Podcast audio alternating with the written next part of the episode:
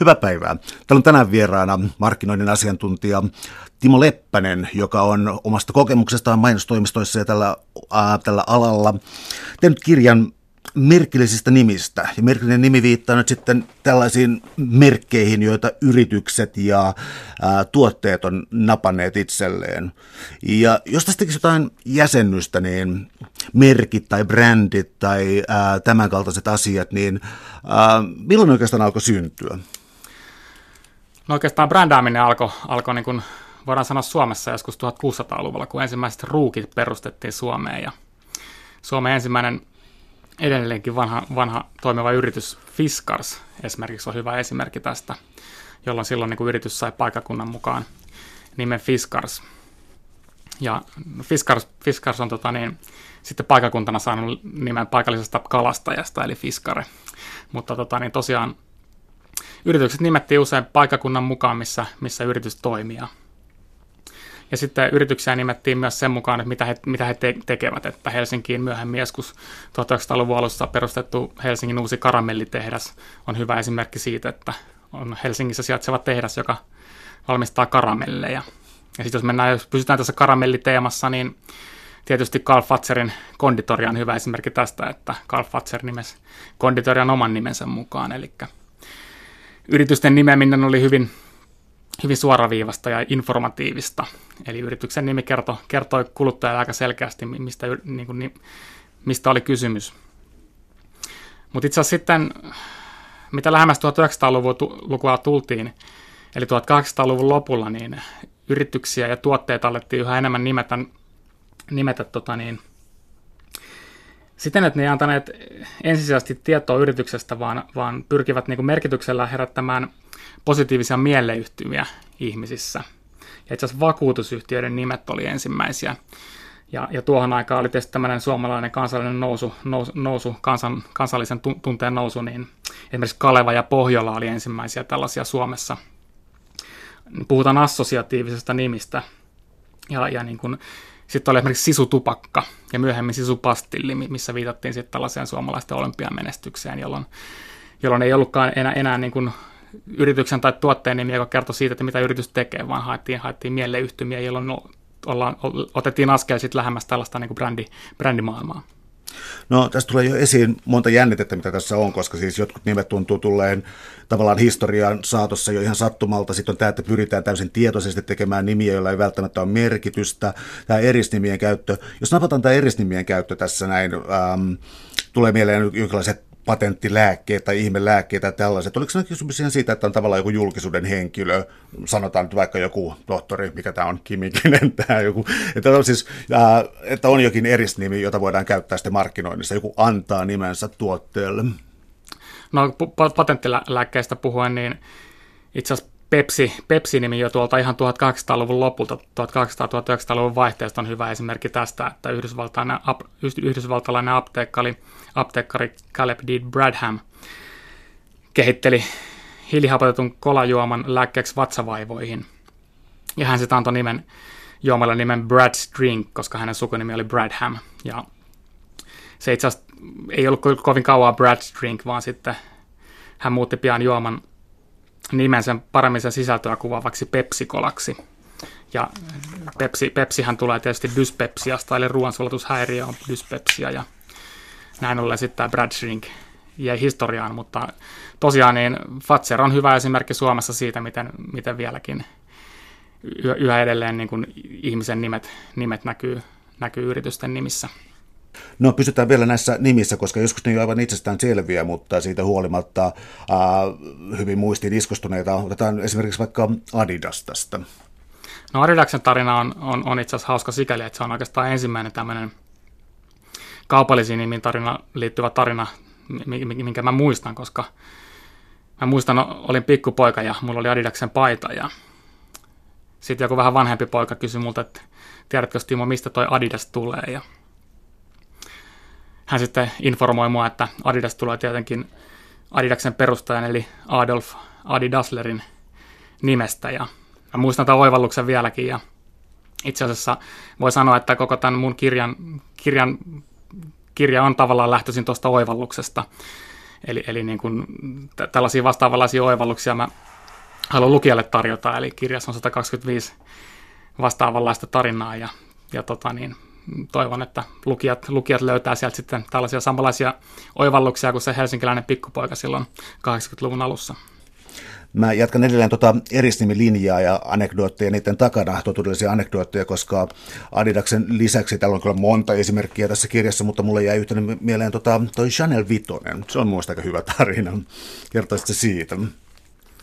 No, Chanelin tarina on hauska sikäli, että Chanel 5 sai alkunsa 1920-luvulla, kun ranskalainen muotisuunnittelija Coco Chanel pyysi parfymaari Ernest Beoxilta kehittämään itselleen nimikkoparfyymin. Ja äh, parfymööri sitten kuukausien työskentelyn jälkeen kutsu Kokon tutustumaan näihin tuoksuvaihtoehtoihin ja Parfymööri oli sitten niin kuin tehnyt kymmenen vaihtoehtoista tuoksua ja kirjoittanut näytepulloja etiketteihin numeroita. Ja kuinka ollakaan, niin Koko valitsi sitten niin kuin numero vitosen, vitosen ja kommentoi saman tien, että tässä on sitten tuoksulle myös nimi.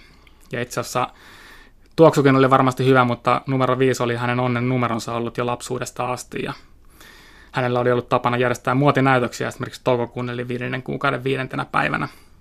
Ja, ja itse asiassa sitten tämä Tämä nyt, nykyisin yksi maailman myydyimmistä hajuvesistä lanseerattiinkin 5.5.1921, eli tämmöinen tarina on hajuveden takana.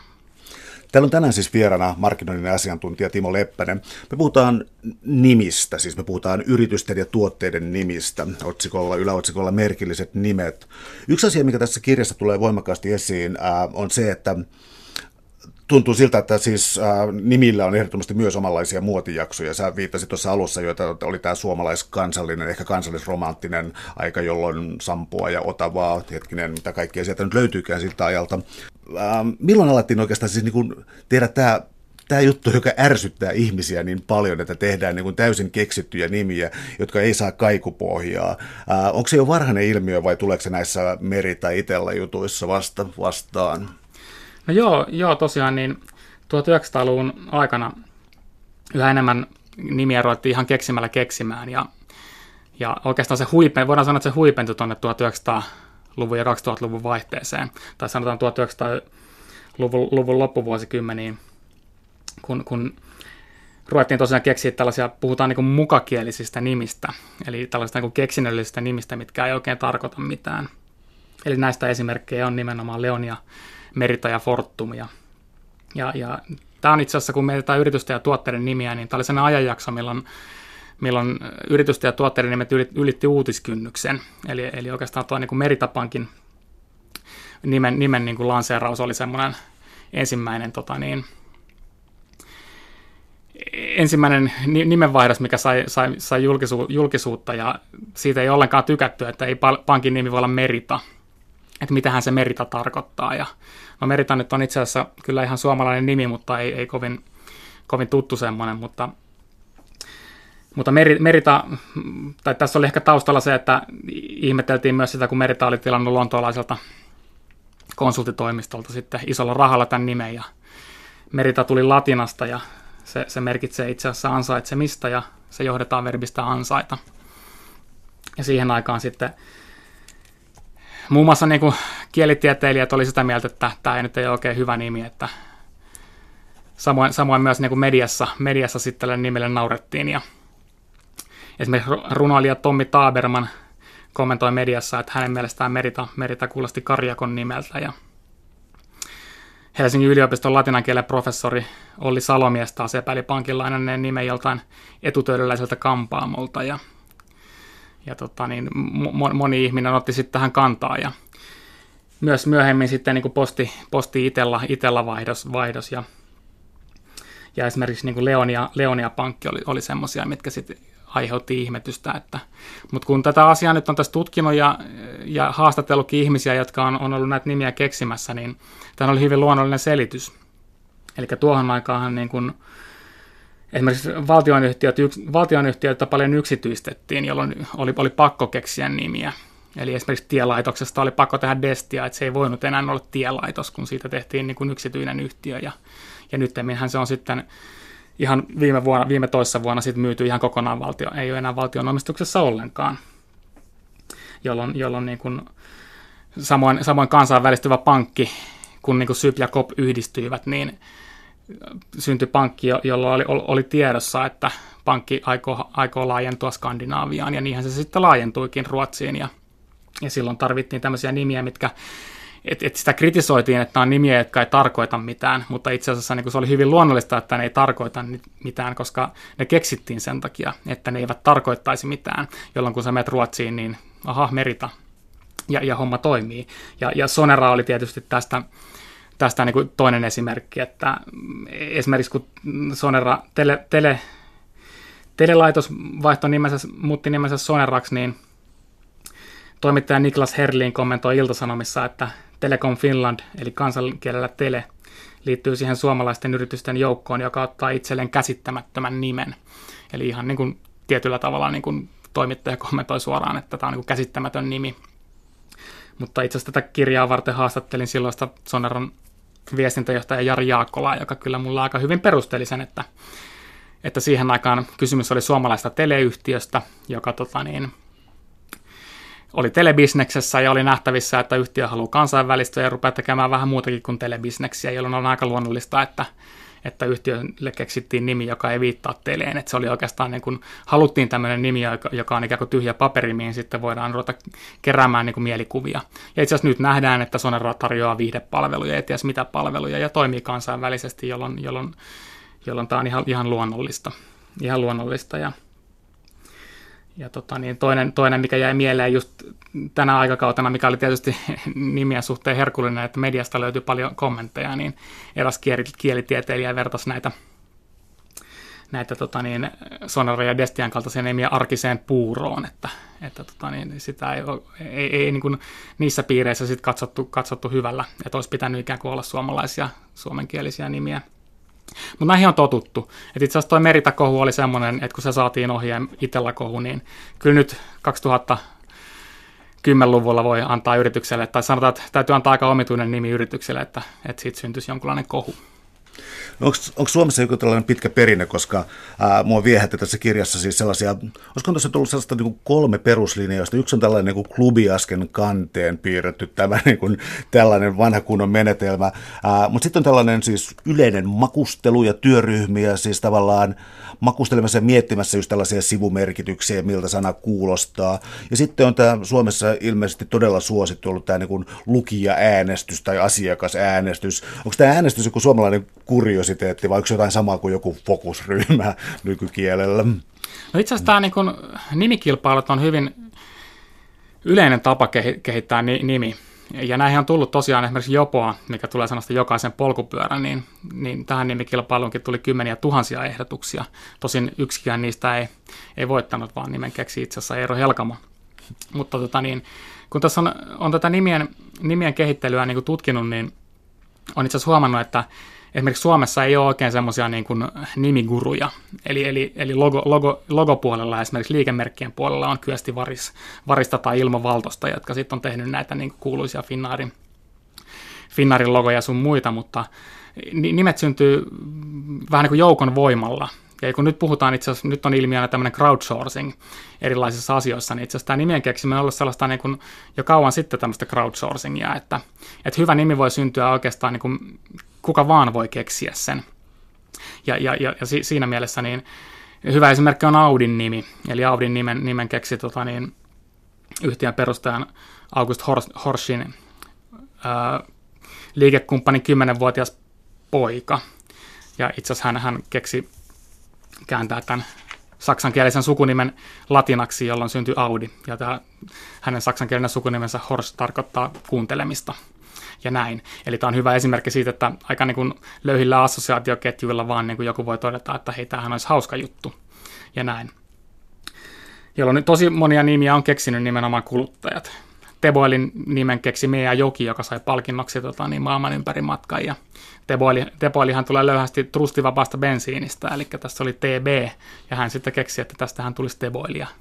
Ja niin kuin silloin syntyi, syntyi Teboil, että Ja jos mietitään mainostoimistoja, jotka nimi konsultitoimistoja miettii, niin kyllä se siitä lähtee, että kehitetään satoja ehdotuksia ja on, on yleistä, että niin kun kysytään usealta mainostoimistolta näitä nimiä, että esimerkiksi Elisa, Elisa, Elisaa nimettäessä, teleoperaattori Elisaa nimettäessä niin kun oli, oli paljon vaihtoehtoja, tosi paljon vaihtoehtoja. Siellä oli muun muassa avoinia ovia ja korkeavuoria, komfi ja tämmöisiä oli loppusuoralla, mutta sitten lopulta he päätyivät eli Elisaan, että, että tota niin, kyllä se usein, usein, usein näin on, että niitä, niitä, niitä esimerkkejä, tai siis niitä vaihtoehtoja haetaan tosi paljon, ja sitten on näitä tarinoita, niin kuin sanoit Klubiaskin kannesta, että Salo, Saloran nimestä hauska tarina just, että Salor, Salo, Saloran perustaja, perustaja Fjallar Nordel sitten rustasi Klubiaskin kanteen – Salon, Salon radiostahan se sitten tuli, että, että tota niin, jonkun oivallus se on, että aina, että näitä ei voi niin kuin oikein, vaikka strategisesti asioita voi miettiä, niin tämä on niin luovaa toimintaa ja, ja se pitää se, jonkun pitää se keksiä. Täällä on tänään siis vieraana markkinoinnin asiantuntija Timo Leppänen. Me puhutaan yritysten ja tuotteiden nimistä. Ää, mä kysyn yhden puhtaan assosiatiivisen kysymyksen, jota en hieman vielä tässä muotoile, mutta yksi nimi, joka tuli kirjassa läpi moneen kertaan, on siis Oiva, Voimariini, Oivariini, ää, Olvi, siis sen, sen jo vähän pidemmälle tästä näin, mutta tällaiset muutamat neli-viisikirjaimiset, tuollaiset Suomen perusnimet, niin se tuntuu jotenkin tupsahtavan läpi historian. Eli jos mä saan tästä jonkinlaisen kysymyksen, niin mikä tämä nimi avaruus siellä on? Onko se joku oiva sana taustalla vai onko siinä jokin muu tällainen, joku muu merkitys? No, yleisestihän tietysti halutaan, halutaan keksiä nimiä, joka on lyhyt ja ytimekäs, koska se on myös helppo muistaa. Ja jos mietitään oivaa, niin sitä oivempaa nimeä hän ei ole, koska siihen liittyy oivallisia miele- mieleyhtymiä. Ja oiva-nimi on sattumalta aika hauskaa, että Olvihan oli ennen ollut tehdas oiva ja en, ennen kuin vaihtoi nimensä Olviksi. Olviksi ja tota niin, myös, myös tota Laitilan virvoitusjuomatehdas tekee tämmöistä siideriä oiva, oiva nimellä. Ja, ja itse asiassa tämmöinen yksityiskohta, kun haastattelin kirjaa varten Anssi Vanjokea, vanha Nokia-johtajaa, niin hän itse asiassa kertoi, että kun Nokia lanseerasi tämmöisen ovipalvelun, niin, niin, niin silloinkin yksi, yksi harkituista nimistä oli itse asiassa Oiva, oiva, jolloin tämä on selvästi niin kuin tullut, tullut moneen, moneen kertaan esiin. Mutta lyhyet nimet on, on hyviä. Lyhyiden nimien rekisteröiminen on nykyään erittäin vaikeaa. Eli selkokielinen lyhyt nimi, niin itse asiassa internet on tuonut tähän vielä ongelmia sikäli, että, että niin kun, kun mietitään tavaramerkkejä, kun rekisteröidään tai yritysnimiä rekisteröidään, niin halutaan monesti sitten, että on, on, on niin kuin .com tai tietysti .fi domainet olemassa, niin voi sanoa, että semmoinen neljä 5 kirjaiminen avaruus on aika täynnä. Että totta kai niin kuin samannimisiäkin voi olla, mutta ne ei tosiaan saa sitten toimia niin kuin samalla toimialalla. Että, että usein tämmöinen, niin kuin, jos mietitään vaikka lyhyttä nimeä, mukavaa suuhun sopivaa, vaikka Golla, kännykkäpusseja valmistava ja tämmöisiä valmistava Golla, niin – se on saanut itse asiassa nimensä Rauman lähellä sijaitsevan Kollan kylän mukaan.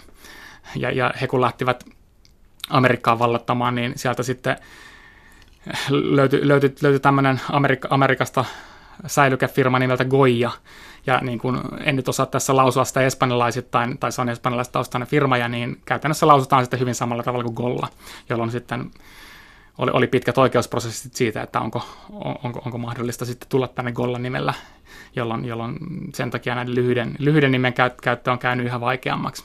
Tuo on mielenkiintoista, miten sitten noiden äh, merkkien ja yritysten nimien kohdalla sitten toimii tämä, siis viitattu verkkokäyttö. Ja siis se, että kun esimerkiksi Facebook, niin mä en nyt laskenut tuosta kirjasta kuinka monta siellä oli, mutta siis äh, Facebook on tietysti pitänyt huolta, että siellä on Facebook.com, FB.com, mutta myös sellaisia niin kuin I hate Facebook, I hate like button ja niin eteenpäin. Eli kuinka paljon nyt niin kuin yrittäjän täytyy panostaa siihen, että se nappaa kaiken mahdollisen merkkiavaruuden netissä sen tuotemerkin läheltä.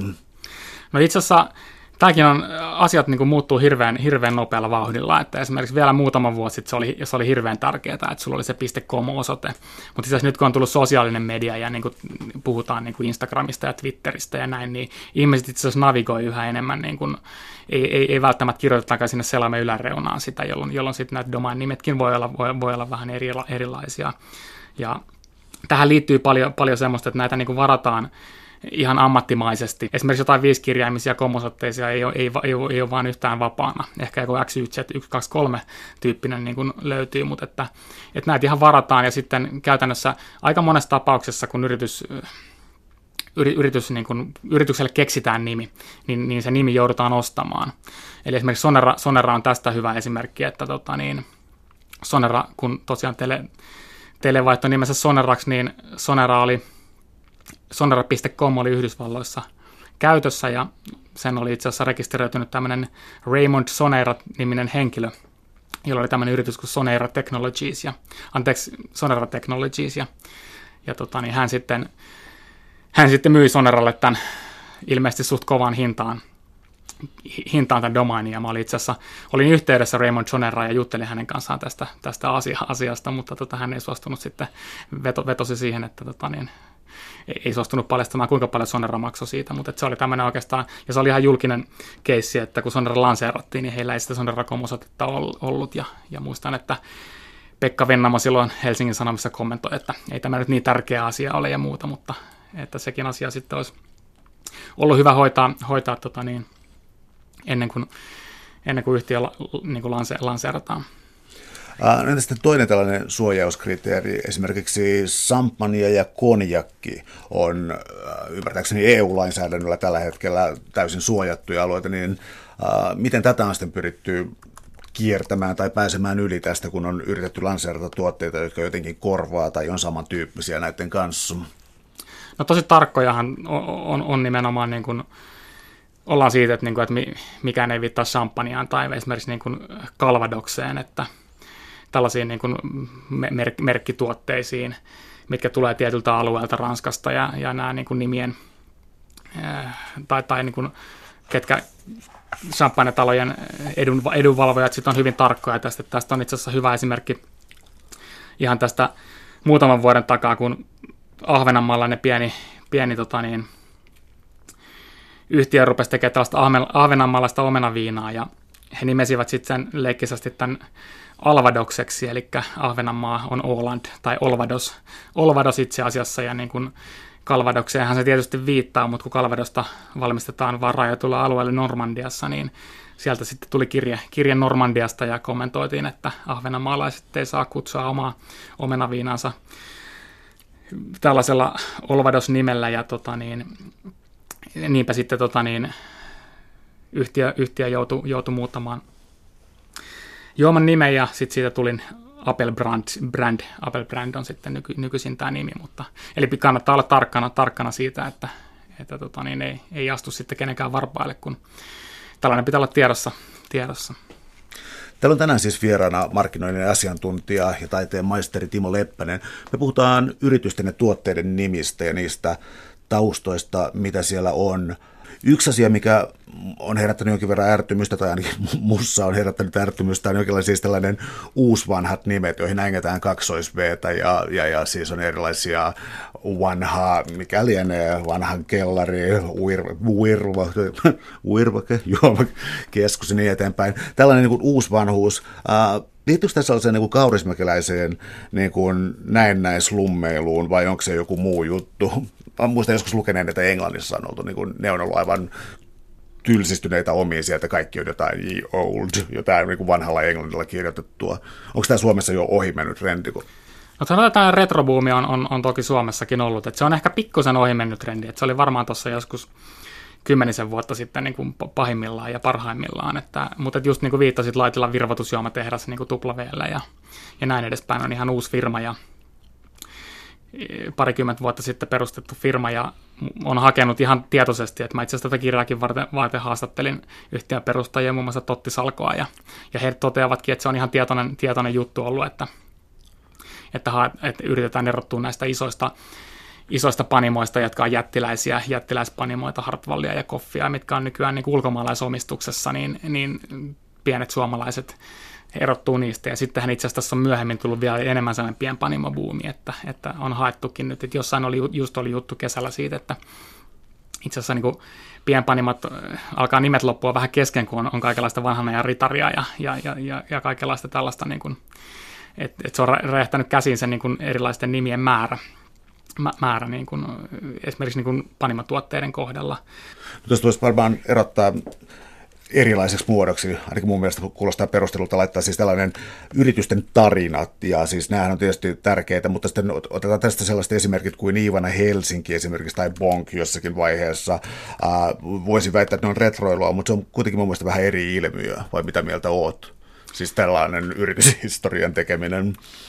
No joo, tota niin, tarina, tarinat on niin suuri osa laitilla virvoitusjuomatehtaan tarinaa, mutta et just niin kuin viittasit muoti, muotibrändi Ivana Helsinkiin, niin se on ehkä semmoinen ääriesimerkki siitä suomalainen yhtiö, mikä niin kuin on, on täysin kehitetty, kehitetty story-brändin taakse, eli, eli haastattelin kirjaakin varten toista perustajaa Pirja Suhosta, ja he niin kuin ihan vaan kehittivät, kehittivät tällaisen tarinan Ivana J. Pavlovskista, joka oli tämmöinen venäläinen venäläinen tehtailija, joka tuli Suomeen 30-luvulla ja perusti asumattomaan korpeen tulitikkutehtaan ja, ja, ja näin edespäin. Ja tähän luotiin tämmöinen niin kuin tarina, jonka, jonka sitten niin kuin varjolla myytiin, myytiin sitten tätä brändiä, ja tämä oli tosi onnistunut, että, että tarina, tarina myy edelleen, että, että tota niin, ja, ja tarina on alkanut elää omaa elä, elämäänsä, että, että he, tämä heidän kehittämä Ivan Pavlovski, Pavlovski on tota niin, saa, saa muun muassa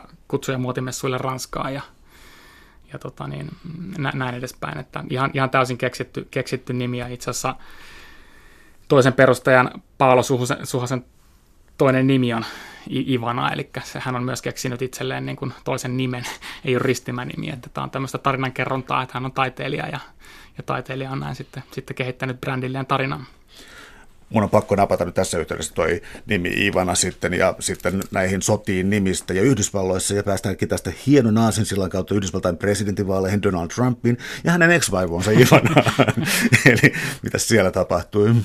No Ivana Helsingillä kävi, kävi, kävi vähän samalla lailla kuin tuossa aikaisemmin viitattiin tuohon Gollaan, että Yhdysvaltain markkinoille, markkinoille sitten, sitten lähdettiin ja, ja New Yorkin muotimessuille ja tosiaan niin kuin Donald Trumpin vaimo silloinen vaimo, vaimo Ivana.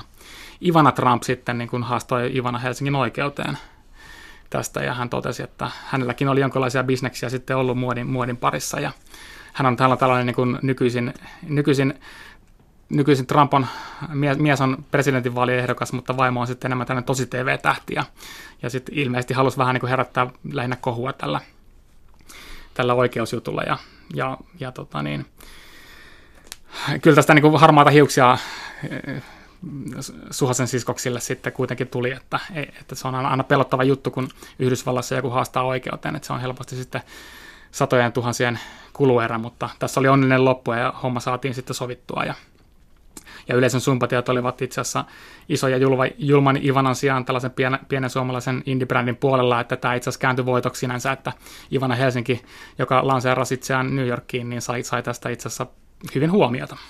Täällä on tänään siis vieraana markkinoinnin asiantuntija Timo Leppänen. Me puhutaan yritysten ja tuotteiden nimistä. Voitaisiin tehdä tällainen pieni nostalgiamatka suomalaisiin tuotennimiin. Ja tässä ei-mainosrahoitteisessa yleisradiossa voidaan tehdä tällainen niin häpeilemätön katsaus suomalaiseen tuotennimi joukkoon voit ottaa, nostaa tätä aivan omia, mutta mä nyt nostan sitä, että nyt kyllä esimerkiksi jaloviina täytyy ottaa esiin.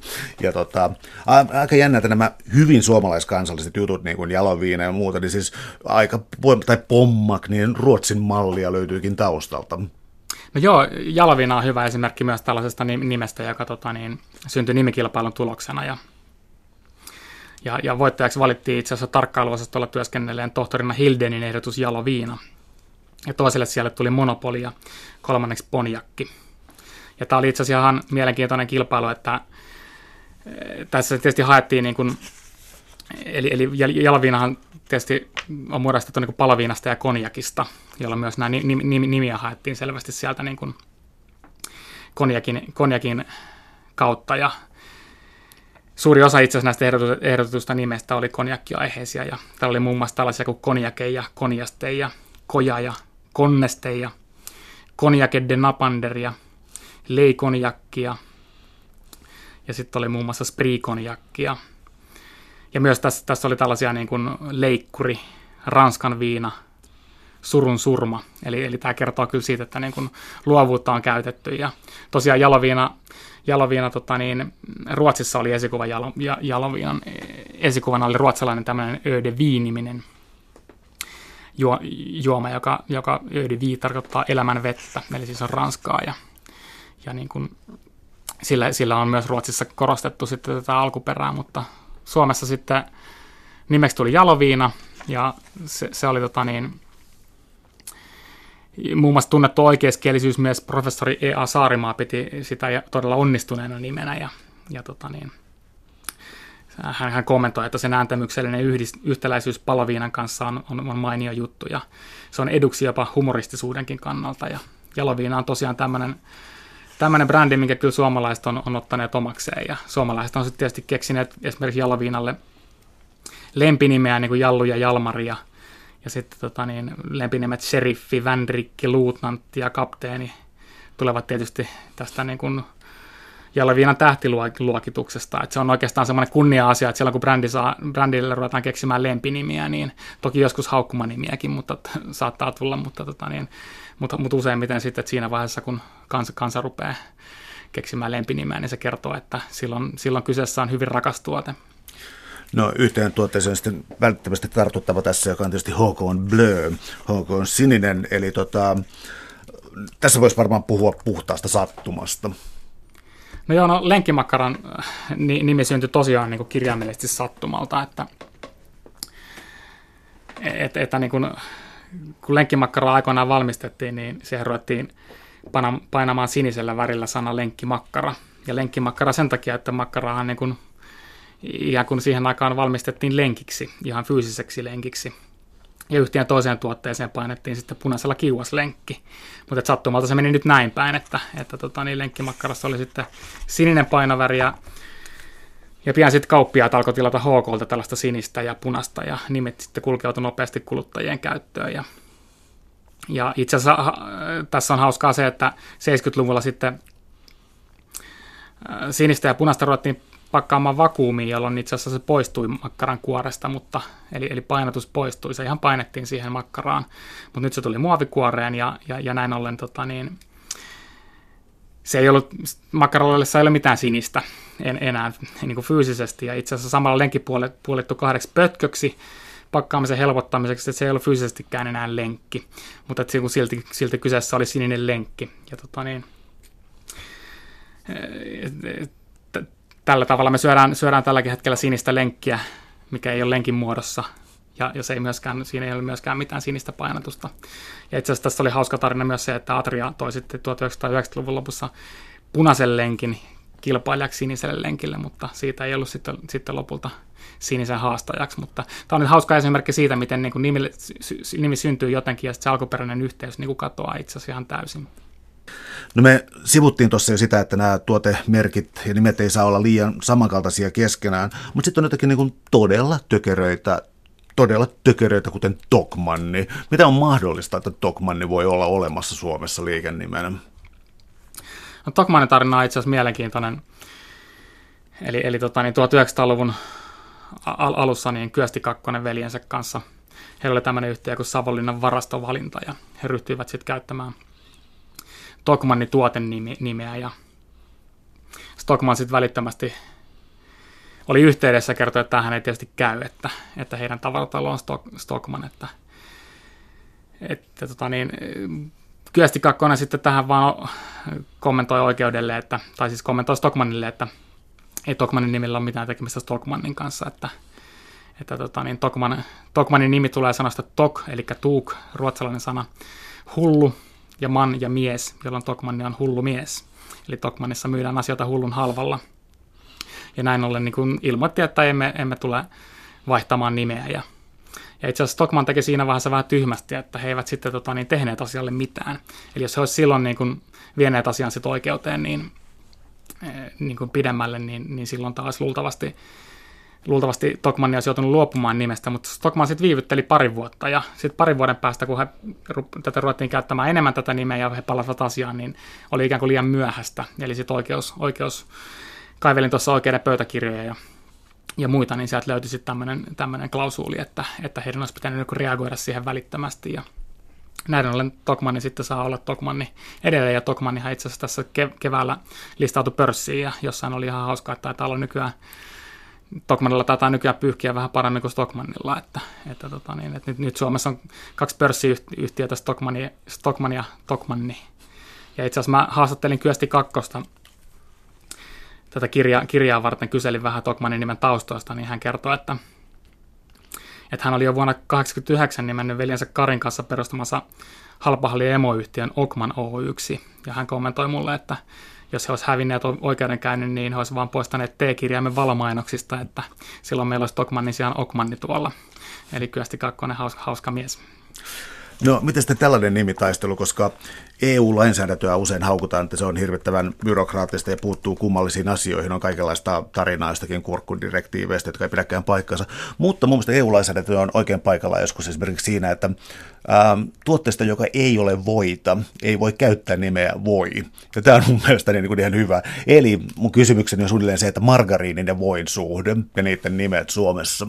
No joo, margariine, margariine on ollut omat, omat nimijupakkansa ja ja itse asiassa vali, valiolla oli tosiaan tämmöinen tuo, tuote kuin voimariini, eli, eli tämmöinen tuote, missä oli yhdistetty voita ja margariinia, mutta kuten tuossa viittasit, niin, niin EU-lainsäädännön myötä sitten nimeä ei voitu käyttää, jolloin sitten mainostoimisto keksi nimen Oivariini, joka kuulosti melkein samalta, ja tässähän tulee taas tämä Oiva vastaan, että se oli hyvä nimi, ja tämä oli itse asiassa oivallinen nimi, nimi ihan kaiken, kaiken kaikkiaan, että oikeastaan brändi pysyi samana, ja Voimariini muuttui Oivariiniksi. Ja tota niin, eh, tästä, tästä tarina, tarina jatkuu, ja kilpaileva yhtiö Ingman sitten lanseerasi oman Ingmariininsa, ja tästä sitten valio ei tykännyt ja tästä käytiin kanssa oikeutta. Ja, mutta tässä, tässä tapauksessa oikeus päätti sitten, että Ingmariini, Ingmariini saa, saa olla Ingmariini, että tässä ei loukata niin kuin valion, valion oikeuksia. Ja itse asiassa sitten tämmöinen keijumargariini niin valmistanut Bunge on myös sitten lanseerannut tällaisen keijuriininsa, että Suomessa on nyt näitä riinejä sitten enemmänkin. Että, mutta on tavallaan niin kuin esimerkki siitä, miten miten tosiaan nimissä voidaan B, B100, eli, eli tota niin, ja se on aika vaikeakin sitten, eli tässä tapauksessa esimerkiksi niin kuin Oivarin valiolla ei, ollut, ei löytynyt niin kuin keinoja sitten saada, saada, saada Ingmariinia pois markkinoilta. No onko sellaisia nimiä, mitä sä pitäisit niin äärimmäisen onnistuneena, jotka on jotenkin edelläkävijöitä tai haistaa jotakin tulee, koska mulla jäi tästä kirjasta mieleen ainakin, että, että Marimekko-nimen keksiminen oli jotenkin, se vaikutti jotenkin asiantuntevalta, määrätietoiselta ja modernistiselta. Innostuiko mä liikaa? No Marimekka on hyvä esimerkki siitä, että itse asiassa toinen perustajista, eli, eli Armiratia ja Viljaratiahan niin perustivat, perustivat yhtiön, niin Armiratia, moni, moni Armiratiasta ei sitä tiedä, hän on ollut mainostoimistossa töissä, eli heillä oli niin kuin omasta takaa tällaista niin kuin luovaa osaamista, niin kuin paitsi kangassuunnittelun puolella, myös niin kuin nimien keksimisen puolella, ja, ja tota niin, Armi ja sitten eh, ihan miettimällä miettivät nimeä ja he osasivat niin kuin ajatellakin, he halusivat niin kuin rakentaa brändiä, että tätä ei niin kuin kiireessä mietitty ja, ja tota niin, tässä oli, on dokumentoitu, että on niin kuin nimeä etsittiin ja paikalla oli Armi ja hänen miehensä ja muutamia muita henkilöitä ja he sitten niin kuin ihan, ihan etsivä, etsimällä etsivät sanoja si- siinä niin kuin ensimmäisenä niin kuin he pohtivat, että tämä voisi olla vaikka tämän firman nimessä voisi olla Armi, mutta itse asiassa Armi oli niin kuin varattu tuotennimi, joten se ei voinut olla siinä ja haettiin sitten muita. Ja sitten tota, niin Armin toinen nimi on Mari, joten sieltä saatiin Mari. Ja sitten mietittiin sen Marin kaveriksi jotain sanaa ja siihen sitten keksittiin Mekko.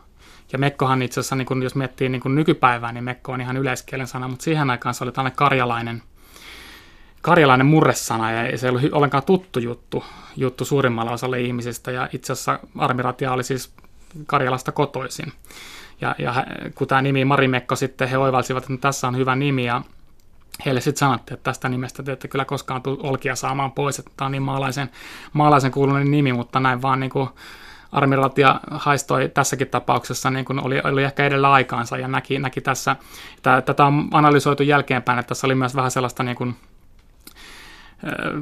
tavallaan niin kuin naiset, naiset astuivat esiin ja näin edespäin. Tässä oli tällaista, tällaistakin klangia, sitten siinä oli niin kuin Mari, Mari mukana ja, ja, ja näin ollen. Siitä tuli hyvä nimi, ja tota, niin jälkeenpäin osoittautui, että se toimii myös niin kuin kansainvälisesti oikein mainiosti, että, että teksti löytyy kaikista näppäimistöistä, ei ollut mitään erikoisäkkösiä ja muita. Ja tota, niin, se on erinomainen nimi, nimi ja hyvä esimerkki suomalaista nimestä, joka toimii kansainvälis- kansainvälisesti. Mulla tulee joskus sellainen tunne, kun miettii myös joskus esimerkiksi bändin nimiä tai artistien nimiä, mutta myös yleisemminkin siis yritysten ja tuotteiden nimiä. Tämä on sellainen, äh, tunne vähän, että ikään kuin olisi mennyt pois tällainen buumi, jossa nimi äh, on vääjäämättä jotenkin englantisävytteinen ja kansainvälinen jollakin abstraktilla tavalla, niin että sitä ei oikein voi paikallistaa mihinkään. Mutta sitten vapaan assosiaation keinoin tulee mieleen taas jotkut Björk ja Sigur Ross Islannista, ja siis, jossa taatusti on jokainen aksentti ja muu kohdallaan, eli tota, hifistellään sitten pikemminkin tämän kanssa, ja äh, jos mä saan tästä tällaisen kysymyksen, tällainen niin kuin autenttisuuden hakeminen, tällaisella niin kuin e, maantieteellisellä tai kansanromantisella tällaisella äh, haulla, niin onko tällainen autenttisuuden ja sitten tällaisen niin kuin yleispätevän kansainvälisyyden välillä joku jännite? No on tässä jännite ja se on mielenkiintoinen jännite, että tässä ei yhtä vastausta. Että itse asiassa niin kuin Nokia on hyvä esimerkki tästä, että Nokia-nimihän tulee Nokian virrasta ja Nokian virta taas on saanut nimensä pyyntieläimen Nokiin mukaan. Eli niin kuin Nokia-nimi on, on tätä kautta hyvin suomalainen nimi, nimi että on ilmeisesti joku tällainen majava tai näätä, joka on, jota on kutsuttu Nokiiksi, ja siitä Nokian virta on saanut nimensä, ja sitten Nokian paperitehdas on, on, on perustettu Nokian virran varrelle, ja vuosien saatossa Nokiasta sitten on kasvanut matkapuhelinjätti, ja Nokia-nimi on taas oli, oli varsinkin 50 vuotta sitten niin kuin maailman tunnetuimpia tuotemerkkejä ja, ja, ja moni, monestihan sitä niin kuin, moni, moni piti japanilaisesta, kuulosti japanilaiselta ja se toimi hyvin, mutta se oli hyvin autenttinen suomalainen nimi, mutta silti se oli sitten hyvin kansainvälinen nimi. Että tota niin, on, on myös vaikea tunnistaa, että toki, että kun on Sigur Ros tai, tai, tai on, on tämmöistä niin ihan erikoismerkkejä ja mu, muuta, niin se tuo semmoista tietynlaista autenttisuutta, mutta kyllä, kyllä suurin osa tuommoisista niin kansainvälisten yritysten nimistä ja muista kuitenkin, niistä on tosi vaikea, vaikea päätellä sitä niin kuin maantieteellistä alkuperää. Tuli mieleen tällaiset ruotsalaisten nimet bändeistä, myös sitten ABBA ja sitten totta kai siis tämä IKEA-esimerkki. Ähm, Suomi on tietysti vähän periferinen kieli, kummallisia pitkiä sanoja, ää, mutta sitten tämän toinen puoli, onko ruotsalaiset todella paljon parempia brändäämään tuotteita ja nimeämään niitä? No Tähän mä oikeastaan voisin sanoa, että tässä, tässä niin ruotsalaisille ei ole oikein semmoista etulyöntiasemaa. Että jos mietitään vaikka Nokia ja Ericssonia, niin mm. kyllä Nokia, oli, niin kuin, Nokia voitti sen, sen pelin ihan mainiosti. Ja mä sanoisin, että ei nämä suomalaiset bränditkään ole niminsä kaatuneet. Että jos miettii vaikka Ikean nimeä, niin sekin on syntynyt ihan sattumalta, että, että tota niin, huonekalujätin perustaja Ingvar Kamprad, niin nimi tulee hänen nimikirjaimistään, eli I ja K, ja sitten hänen kotitilansa ja kylänsä Elmtaryydin ja Agunnaryydin alkukirjaimista, että tässä on I, K, E ja A, että tämä on niin kuin nelikirjaiminen brändinimi, että jos mä miettisin suomalaista brändinimiä, vaikka Iskua tai Askoa, niin ihan uskoisin, että olisi, olisi toiminut samalla tavalla kuin, kuin ruotsalaisetkin nimet. Ja jos nyt mietitään sitten, viittasit tuohon Abbaan, niin Abba, Abba on, on, on toki niin kuin musiikillisesti kovempi kuin mikään suomalainen bändi koskaan, mutta nimi, yhtiöllähän on sama nimi kuin ruotsalaisella säilykefirmalla Abballa, eli AB Bröderna Ameln, eli suomennettuna Oy, veljekset Ameln, ja itse asiassa Ruotsissahan naureskeltiin, että tälle bändille alukset, koska yhtiön nimi oli sama kuin kalasäilykefirman nimi. Ja itse asiassa Abba, Abba sitten, Abba, bändin nimihän tulee bändin perustajien, tai siis bändin solistien, bändin jäsenten nimikirjaimista. Eli, eli siitä ne A, B, B ja A tulee. Mutta että e, sitä ruvettiin käyttämään, ja he itse asiassa yrittivät, Abba yritti keksiä nimikilpailun kautta nimiä bändilleen. Ja itse asiassa ruotsalainen Göteborgs Tidningen järjesti jopa nimikilpailun ja yksi, yksi ehdotuksesta oli Alibaba.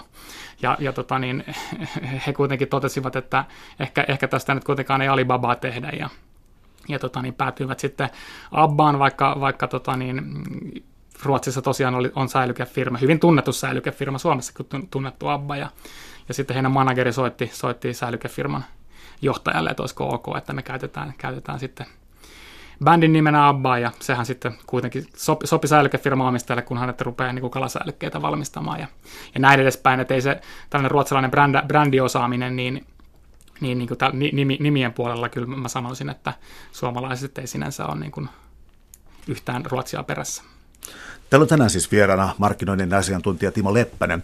Me puhutaan yritysten ja tuotteiden nimistä. Mun mielestä tässä on jo aika selkeästi tullut esiin siis se, että nämä nimet herättää huomiota. Ja tota, nyt sä sanoit tuossa aiemmin, että ne ei enää herätä sillä tavalla huomiota, mutta ää, mun mielestä tässä tuntuu olevan sellainen vähän niin kuin poliittinen vivahde tuolla alla nyt ehkä tuossa just niin kuin 80-luvun, 90-luvun, 0-luvun, tuolla kieppeillä siis siitä, että mitä voisi nyt määritellä vanhaksi kansallisomaisuudeksi. Sitä myytiin ja sitten tehtiin näitä nimiä, jotka ei tarkoita mitään. Ja samalla niin se tuli mun mielestä aika voimakkaasti siis sellainen ää, kansan halveksunta niitä kohtaa. Vähän sellainen kuin keisarilla ei ole vaatteita. Sellainen mentaliteetti tulee usein. Ja tästä sitten tullaankin sitten erilaisiin tietotekniikan maailmaan ja ehkä valtion yhteisiin liikelaitoksiin. Sä ehkä annoit jo vähän vihjaa siitä, miksi ne on niin huonoja. Otetaan joku itellä. Mikä tämä tarina siellä on? No niin kuin mä viittasinkin tuossa just niin, itse asiassa valtionyhtiöt oli vähän niin kuin pakotettuja muuttamaan nimensä, eli tele, telemuutti, eh, tai, tai sanotaan telemuutti Sonerax nimensä, ja ehkä tuo tielaitos on paras siitä, että niin kuin yrityksen, yritys ei nyt voinut olla enää laitos, vaan siitä piti tulla Destia. Ja tota, niin piti keksimällä sitten keksiä näitä nimiä. Että, mutta tämä, mihin viittasit Posti, Posti Itella nimikohu, mikä on ehkä tämmöinen Meritan lisäksi semmoinen, mikä on eniten keskustelua herättänyt, niin niin tähänkin löytyy ihan niin kuin, niin kuin hyvä selitys.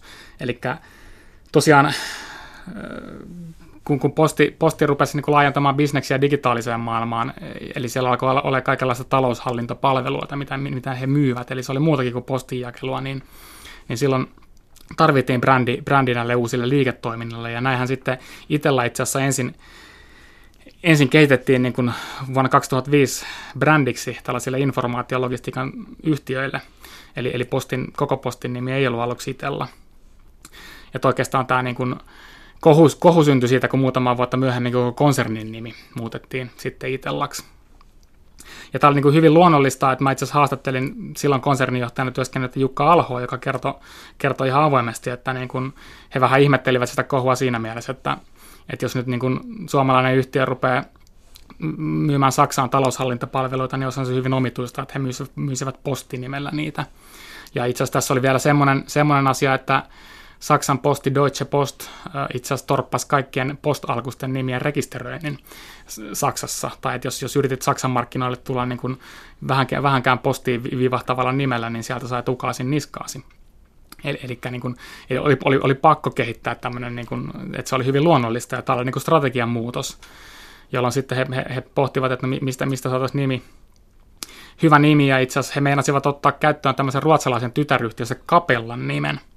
Eli, eli Itellasta meinasi tulla Kapella alun perin, mutta sitten tota niin, sen rekisteröiminen taas ei onnistunut, että tämmöinen yritys sitten löytyi, tai siis syystä tai toisesta sen rekisteröiminen taas joissain maissa ei onnistunut, niin tota, he päättivät sitten, että he tykkäsivät tästä kapellasta ja sitten muuttivat sen alun itellaksi ja, ja, ja tosiaan Jukka Alho kommentoikin, että tästä ITstä, ITstä saatiin semmoinen hyvä IT-maailman soundi siihen nimeen, eli, eli silloin syntyi, syntyi Itella.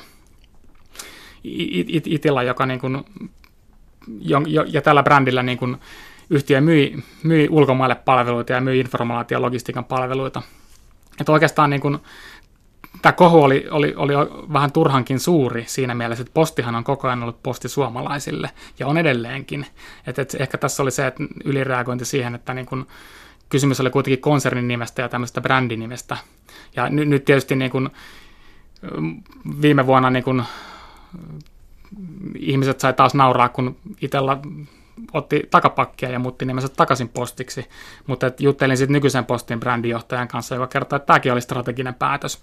Eli nyt ollaan tavallaan tultu vähän taaksepäin siitä, mitä oltiin, ja halutaan taas keskittyä tämän niin postibrändin vahvistamiseen. Että se oli tässä, kun kirjaa kirjoitin ja ihmisiä haastattelin, tai mä pyrin niin kuin, toki etsin tietoa historian kirjoista ja on, on istunut kansalliskirjastossa kunnioitettavan määrän tunteja ja kaivellut vanhoja asiakaslehtiä ja, ja tota, niin, historiikkeja, mutta mä otin asiakseni niin kuin ottaa selvää ja olin yhteydessä ihmisiin, ja, jolloin esimerkiksi tähän postia itsellaan, tämä on pitkä tarina ja, ja kirjasta löytyy, että tota, niin, oli mukava kuulla sitten näiltä ihan ensikäden tietoa, että miksi asiat on tehty, eli en lähde tässä arvailemaan asioita. Mä olisin lopuksi vielä tullut siis sellaiseen kysymykseen, että, että kun mä luen tämän kirjan, niin siis viimeinen luku teollisuus, ja täällä on sitä Niittalaa, Fiskarsia, Ruukkia, Airamia, Abloi. Ja tota, onko tämä tietoinen sulta, että onko tämä tietoinen kirjoitustyyli sulla tähän, että sä oot laittanut onnistuneita tähän loppuun, vai onko niin, että suomalainen teollisuus on ollut erittäin hyvä on nimiensä kanssa, koska mun mielestä täältä löytyy monta todella hyvää nimeä. No tota, se on ihan, ihan sattumaa, että, että tota, niin, nimet on, tosiaan kirjassa on 125 tarinaa ja ne on, ne on niin kuin helppo lukea siinä järjestyksessä, missä haluaa, ja, ja niitä voi lukea vaikka niin kuin ottaa kirjan vaikka vessaan mukaan, ja et ei tarvitse yhdeltä istumalta lukea koko kirjaa, ja tota niin, suomalaiset teollisuusyritykset, mä luulen, suomalainen insinööri, kun lähtee nimeämään yritystään, niin hän on hyvin järjestelmällinen. Mutta sitten tässä on myös huomattu, että kyllä suomalaista insinööristä niin luovuuttakin löytyy. Eli kun miettii näitä suomalaisia teollisuusyrityksiä, niin ei siellä hirveästi konsulttitoimistoja ole käytetty, että, että ne on syntyneet nimet hyvin luonnollisella tavalla ja aika usein mä tässä tätäkin kirjan varten muutamaa vuorineuvosta haastattelin, niin tota, Toki nimikilpailuja järjestetään, mutta että yllättävän useassa tapauksessa ne on ihan nämä yhtiön johtohenkilöt, jotka sitten niin kuin, sen nimen keksiä saattaa olla ihan niin kuin toimitusjohtaja.